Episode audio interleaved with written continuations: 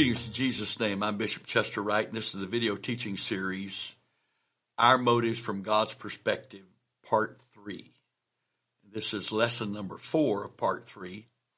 And in this lesson, we will continue our examination of Paul's description of a delivered life, a life delivered from sin, and a life delivered unto life in Christ Jesus. Reading now from Romans chapter 6 verse 15. What then shall we sin? Because we're not under the law, but under grace? God forbid. Know ye not that to whom ye yield yourselves servants to obey, his servants ye are to whom ye obey, whether of sin unto death or of obedience unto righteousness. But God be thanked that ye were not the servants of, that ye were the servants of sin but God be thanked that ye were the servants of sin, but ye have obeyed from the heart that form of doctrine which was delivered you. Being then made free from sin, ye became the servants of righteousness. I speak after the manner of men because of the infirmity of your flesh. For as ye have yielded your members servants to uncleanness, and to iniquity unto iniquity, even so now yield your members servants to righteousness unto holiness. For when we were the servants of sin, for when ye were the servants of sin, ye were free from righteousness. The Amplified says, What then are we to conclude? Shall we sin because we're, we live under the law? We live not under the law, but under God's favor and mercy? Certainly not. It is ludicrous that some people have so perverted the gospel and perverted the grace of God into it becoming a license to sin. I'm under grace. God's going to love me just like I am no matter what I do. Yes, that's true. But if I habitually continue to do that, he eventually will stop striving with man because he said, my spirit will not always strive with man. Well, that's Old Testament. Then why in the, in the book of Romans chapter one are there three separate occasions when the Lord said he gave them up he gave them over. And these were people who had known the grace of God, known the things of God. Read chapter one and you'll see this. These are those who had the truth, but they suppressed it. They didn't want the truth working truth in them because they wanted to live their own life, do their own thing. But you can eventually reach a place of de- deception where you can believe that you're living by the flesh, but it's okay with God. That is a lie from the pits of hell. That's a lie from the pits of hell. Again, verse 15 amplified. What then are we to conclude? Shall we sin because we live not under the law, but under God's favor and mercy? Certainly not. Do you not know that if you continually surrender yourselves to anyone to do his will, you are slaves of him whom you obey? Whether that be to sin, which leads to death, or to obedience, which leads to righteousness, doing right and right standing with God. There it is. I've been saying this in previous lessons. Here it is. The Amplified Translated says it very clearly. If I continually surrender, habitually surrender myself to anyone to do that person's will, I'm their slave. And then he took that context or that understanding that we have naturally and say, if you're doing that with sin, then you're the slave of sin. And being the slave of sin leads to death, not life, not salvation. And, but if we yield ourselves, the servants of God, in obedience unto righteousness, obedience, it, we will be led to righteousness. And in other words, if we yield ourselves to God, He will produce right doing and right standing with Him through us. He will make us pleasing to Him. He will make us acceptable in the beloved. According to Ephesians. But thank God, though you were once slaves of sin, you have become obedient with all your heart to the standard of teaching in which you were instructed and to which you were committed. And having been set free from sin, you have become the servants of righteousness, of conformity to the divine will in thought, purpose, and action. One more time, I'm going to read verse 17 and 18 again. But thank God, though you were once slaves of sin, you have been become obedient unto uh, obedient with all your heart to the standard of teaching in which you were instructed and to which you were committed. So teaching is supposed to, the word of God, teaching of the word is supposed to bring us to this place. But Titus 3 also says that the grace of God teaches us that denying ungodliness and worldly lust, that we should live under righteousness and holiness in God. That's not an exact quote. But the grace of God teaches us to not obey the flesh, but obey the spirit. The grace of God instructs us. The word of God instructs us. But thank God, through, though you, though you were once slaves of sin, you have become obedient with all your heart to the standard of teaching in which you were instructed and to which you were committed. And having been set free from sin, you have become the servants of righteousness, of conformity to the divine will in thought, purpose, and action. I cannot live by iniquity, which is doing my own will and not the Father's will, according to Matthew chapter 7, verses 30, uh, 21 through 23. I cannot be the servant of righteousness and be the servant of iniquity too. They are the opposites to one another. If I am the servant of iniquity, I'm doing my will. If I'm the servant of righteousness, I'm doing the will of God. I'm living in conformity to the divine will of thought, purpose, and action. But I can't produce that in me on a daily basis. I have to die out to my flesh. Let the Spirit of God uh, working, the, the love of God working by the Spirit of God in my life to produce in me to both will and to do of His good pleasure. That's called grace. The grace of God has to empower me, but I've got to let it. And I'm not going to let it while I'm still trying to prove I can do it. That's why I have to be brought to the end of myself. I have to be brought to the end of myself. I have to, by the grace of God, be crucified with Christ in dying out to my old man. Verse 19, I am speaking in familiar human terms because of your natural limitations. So Paul's using this terminology of being slaves to sin and being subjects to a king and his authority and rulership. He's, he's, I'm using this natural terminology, this human terms that, that, that we're familiar with because of our natural limitations. For as ye yield yourselves, as you, ye, as you yielded your bodily members and faculties as servants to impurity, and ever, ever increasing lawlessness. So now yield your bodily members and faculties once for all as servants to righteousness, right being and doing, which leads to sanctif- uh, which leads to sanctification. For when we were, you were slaves of sin, you were free in regard to righteousness. That's a strange way of putting it, isn't it? If I'm a slave of sin, I don't have any righteousness. When it says I'm free from righteousness, that means I'm absent it in, its influence. Righteousness has no influence on me if I'm a slave to sin. Wuest reads it this way. What then? Shall we sin occasionally because we're not under the law but under grace? Away with the thought. Do you not know that to whom ye put yourselves at the disposal of as slaves resulting in obedience? With whether slaves of the sinful nature, excuse me, I got to read that again. I skipped a line.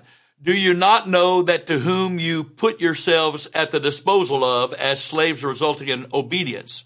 Slaves you are to whom you render habitual obedience whether slaves of the sinful nature resulting in death or obedient slaves of Christ resulting in righteousness.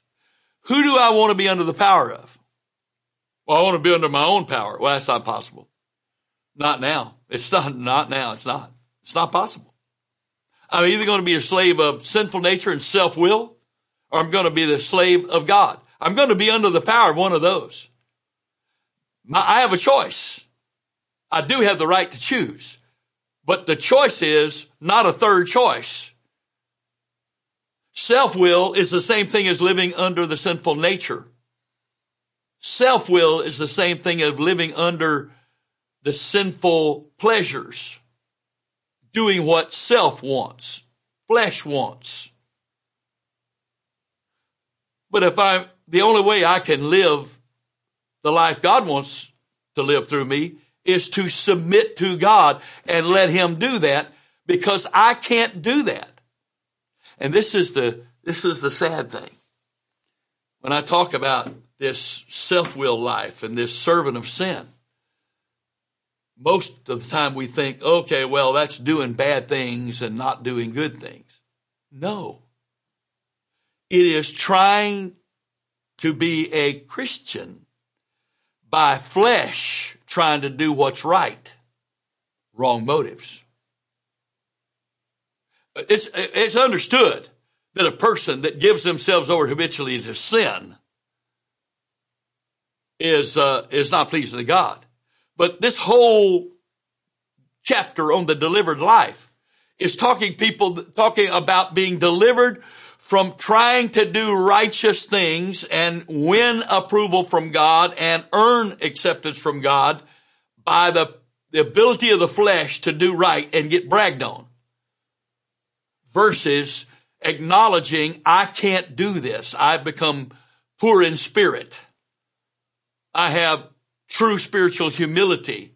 I acknowledge I can't do this. So I give up I give up doing it myself. I give up trying to do it myself. I give up trying to earn it and simply become his servant or subject so that he lives at, at all the things that he wants me to do according to his word. He lives them through me. How hard is it for God to live by his own word? How hard is it? It's it's not only hard for us to live by His Word, it's impossible. Well, yeah, being a Christian is hard. Yeah, no, being a Christian is not hard. It's impossible. There's not one thing He's told us to do or expects of us to do in the entire Bible we can do ourselves. Not one thing. So that's why sin is missing the mark. I can't do that. Those that aren't even trying, we're not even talking about them. That's what happens when we're to Him. He, He can bring them out of their darkness into His marvelous light. But we're talking about us that's supposed to be in light. That's what He's talking about here. He's talking about us having to come out of this place where we're trying to do this ourselves. Man had the entire Old Testament as the opportunity to please God by obeying His word. And yet, from the beginning, God knew flesh. That's why the scripture says we were made a little lower than the angels because we were made with flesh.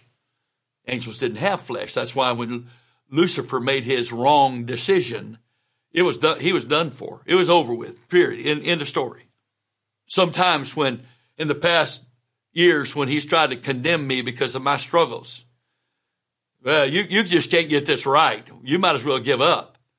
The Lord said to me, him one day, said to me, why don't you ask him, uh, why don't you say to him, isn't it awesome that I can struggle like you're pointing out and yet I can be forgiven every time I sin? You sin once and you're done. How, what do you think of that, devil? With all of my struggles that you're so uh, intently pointing out to me. I can be forgiven of every one of those. I can still go to heaven with all of those failures. You blew it one time and it's done for you. Every time that's ever, I've ever done that. He quit talking. He quit talking. Why? He's the accuser of the brethren. He's not God. He is not God. He is not omnipresent. He's not omniscient. omniscient. He's not omnipotent. He's none of those things. Everything we that man believes him to be is a lie because we've believed his lie. That's why the Bible says when we see him, we're going to say, Is this the one that caused all this trouble? I'm paraphrasing there. Is this the one? Yeah, he caused all that trouble because we believed his lies. Now, he uses our flesh against us. The devil can't make us do anything. He uses our flesh against us. And he uses the unsurrendered, unsubmitted will of believers against them because he feeds that just like he did Eve. You know, God just, he's afraid you'll be like him. You'll be a God. And so he's going to deprive you of some stuff so that you don't, uh, you don't, you can't compete with him. What a lie. He's not really going to kill you. He's just trying to threaten you, to intimidate you, and not doing it. That's the way the devil operates. He he he threatens. He tries to intimidate because he doesn't have power. If you have power, you don't need to intimidate. if you have power, you have power, and anybody knows you have power, they're going to give you a wide berth if they're afraid. If they're not if they're afraid they're vulnerable uh, to whatever it is you're doing. You give you a wide berth, or they're going to get on. They're going to join your team. Right. You got guys that play sports all their lives and never win a championship, and the team they're on is always a weak team. Well, in this this time called free agency, because in my childhood and early years, free agency wasn't an option. But now guys can join teams that are winners. You got great players who never win championships because they were never on a good team. Well, let me tell you something. When you know God is the winner, you're going to want to get on his team when you really accept that and believe that. But the only way we can please him is to let him live that through us. Wuest says it this way. Wuest says it this way. What then? Shall we sin occasionally? because we're, I think I've already read this, didn't I? Uh, but I'll read it again. What then? Shall we sin occasionally because we are not under the law but under grace? Away with the thought. Do you not know that to whom you put yourselves at the disposal of as slaves resulting in obedience? Slaves you are to whom you render habitual obedience, whether slaves of the sinful nature resulting in death or obedient slaves of Christ resulting in righteousness. But God be thanked that whereas you were slaves of the evil nature, you obeyed from the heart as a source of a type of teaching into which you were handed over. And having been set free once for all from the sinful nature, you were constituted slaves to righteousness. I am using an illustration drawn from human affairs because of the frailties of your humanity. Okay, so slavery is repulsive. Okay, well, he's only using that to help us understand that if we want all the good things of God, we got to give ourselves to God. And that may be repulsive to the mind, but to be His, to belong to Him, for Him to be totally responsible for us, to please Him, to have His righteousness, peace, and joy, His love, His gracious goodness, mercy, Oh, that's not repulsive at all. For when you were, I'll read verse 19 again. I am using illustration drawn from human affairs because of the frailties of your humanity. For just as you placed your members as slaves at the disposal of uncleanness and lawlessness or iniquity resulting in lawlessness, uh, thus now place your members as slaves at the disposal of righteousness resulting in holiness. For when you were slaves of the sinful nature, you were though, you were those who were free with respect to righteousness. And then finally, the easy to read version. So what should we do? Should we sin because we're under grace and not under law? Certainly not. Surely you know that you become the slaves of whatever you give yourselves to. Anything or anyone you follow will be your master. You can follow sin or you can obey God. Following sin brings death but obeying God makes you right with Him. In the past, you were slaves to sin. Sin controlled you.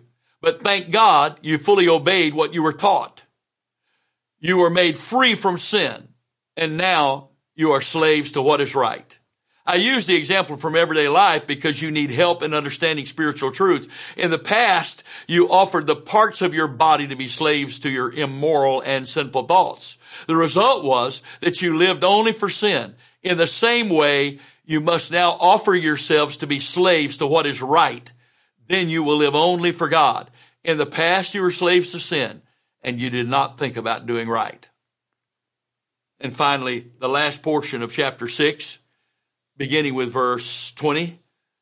For when you were the servants of sin, you were free from righteousness. What fruit had ye then in those things whereof ye are now ashamed? For the end of those things is death. But now being made free from sin and become servants of, to God, you have your fruit unto holiness and the end everlasting life. For the wages of sin is death, but the gift of God is eternal life through Jesus Christ our Lord. The Amplified says it this way. For when you were slaves of sin, you were free in regard to righteousness. But then what benefit return or return did you get from the things which you are now ashamed? I, I, I got the pleasure, but I ended up with shame. None of the, uh, uh, none for the end of those things is death. I did get, I got no long lasting benefit. we eat stuff for taste. How long does it stay in our mouths? If you're like me, it kind of eats fast. Those few seconds in the mouth are not worth an eternity on the hips, right? Or hanging over the belt. I, but I cannot overcome that through shame. I can't shame myself into losing weight. I can't shame myself into doing light, right. I have to have be empowered. I need the grace of God to enable me to do that. So verse 22 says, but now, since you have been set free from sin and have become the slaves of God, you are, you have your present reward in holiness and its end eternal life. Holiness means I belong to God. I don't belong to this world. I don't belong to myself. I belong to God. If I'm bragging about my separation and judging other people by my separation, that's my reward. I don't belong to God. Because if I am set apart from the world and some, from sin and set apart unto God, which is the definition of holiness, the motive in that is to belong to God and Him be glorified. And He said, don't judge another man's servant. So my motive is proven by my attitude toward myself now that I am holy and my attitude toward others. Holiness is not the problem. Separation is not the problem. It's wrong motive, wrong attitude. Who am I separated? What am I separated from and who am I separated unto? Am I separated from others and separated unto myself, oh glorious one that I am? Look at me. Is, is that what my holiness says? Look at me does my attitude and spirit, which is manifested in my separation, say, look at God. He loves you. He cares about you. He's willing to forgive you and help you. Holiness leads to salvation. A wrong attitude about separation produces death. It's not the separation that's the problem, my friend. It's the attitude. And then we get back to verse 23 again. For the wages of sin is death, but the bountiful free gift of God is eternal life through, through or in union with Jesus Christ our Lord. You can buy the pleasure of sin by paying the ultimate price of death. Every man is tempted when he is drawn away of his own lust and entice. And when lust hath conceived, it brings forth sin. And when sin is finished, it brings forth death. That death. That's one way of saying it. Here is another way of saying it. The wages of sin is death. Sin gives you pleasure, but expects to be paid. And it's not willing, it, and pleasure is not on sale today. The price and the pleasure of sin is never marked down.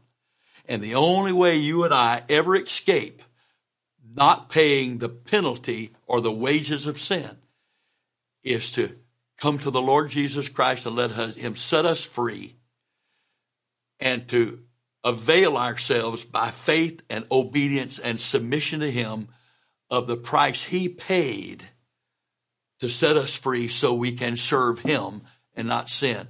Wuest says it this way. Verse 20, for when you were slaves of the sinful nature, you were those, you were those who were free for, with respect of righteousness. Therefore, what fruit were you having then upon the basis of which things now you're, you, now you are ashamed? For the consummation of these things is death. But now, having been set free from the sinful nature and having been made bond slaves to God, you are having your fruit resulting in holiness and the consummation eternal life. So the consummation of sin and his pleasure is death. There's pleasure in God. It's much, much greater pleasure. It's longer lasting pleasure. Pleasure in sin is called fun. Pleasure in righteousness is called happiness. That was Psalm 16, that will show me the path of life. In thy presence is fullness of joy, and at thy right hand are pleasures forevermore. But I can't have these till I acknowledge this. This pleasure of sin is only for a season, and the wages, the admission price for that is death. But the consummation of righteousness is eternal life. The consummation of giving myself to sin and being its servant is death. The consummation of, of uh, righteousness and giving myself to righteousness is life eternal. For the subsistence pay which the sinful nature doles out is death. But the free gift of God is life eternal in Christ Jesus our Lord. Wow. And then finally, the easy to read version. In the past, you were slaves to sin. In the past, you were slaves to sin and you did not even think about doing right. You did evil things, and now you're ashamed of what you did. Did those things help you? No, they only brought death. But now you're free from sin. You have become slaves of God. And the result is that you live only for God. This will bring you eternal life. For when people sin, they earn what sin pays, death. But God gives his people a free gift eternal life in Christ Jesus our Lord. This concludes not this series of lessons, but this examination of Romans 6, the, the description of the, the uh, life of pure motives. So, in the next lesson, we're going to talk about what Paul's life was like before his deliverance so that we can fully understand the impact of his deliverance. In the name of the Lord Jesus Christ, again, I loose upon you and me the spirit of wisdom and revelation and the knowledge of God, that the eyes of our understanding would be enlightened, that we would know what the hope of our calling is, that we would know what his riches are in the inheritance of the saints, that we would know how exceedingly great his power is to usward who believe which he wrought in Christ when he raised him from the dead and set him far above all principality and power and might, dominion, and every name that is named. And then also, according to Ephesians, he's made us sit together with him in heavenly places.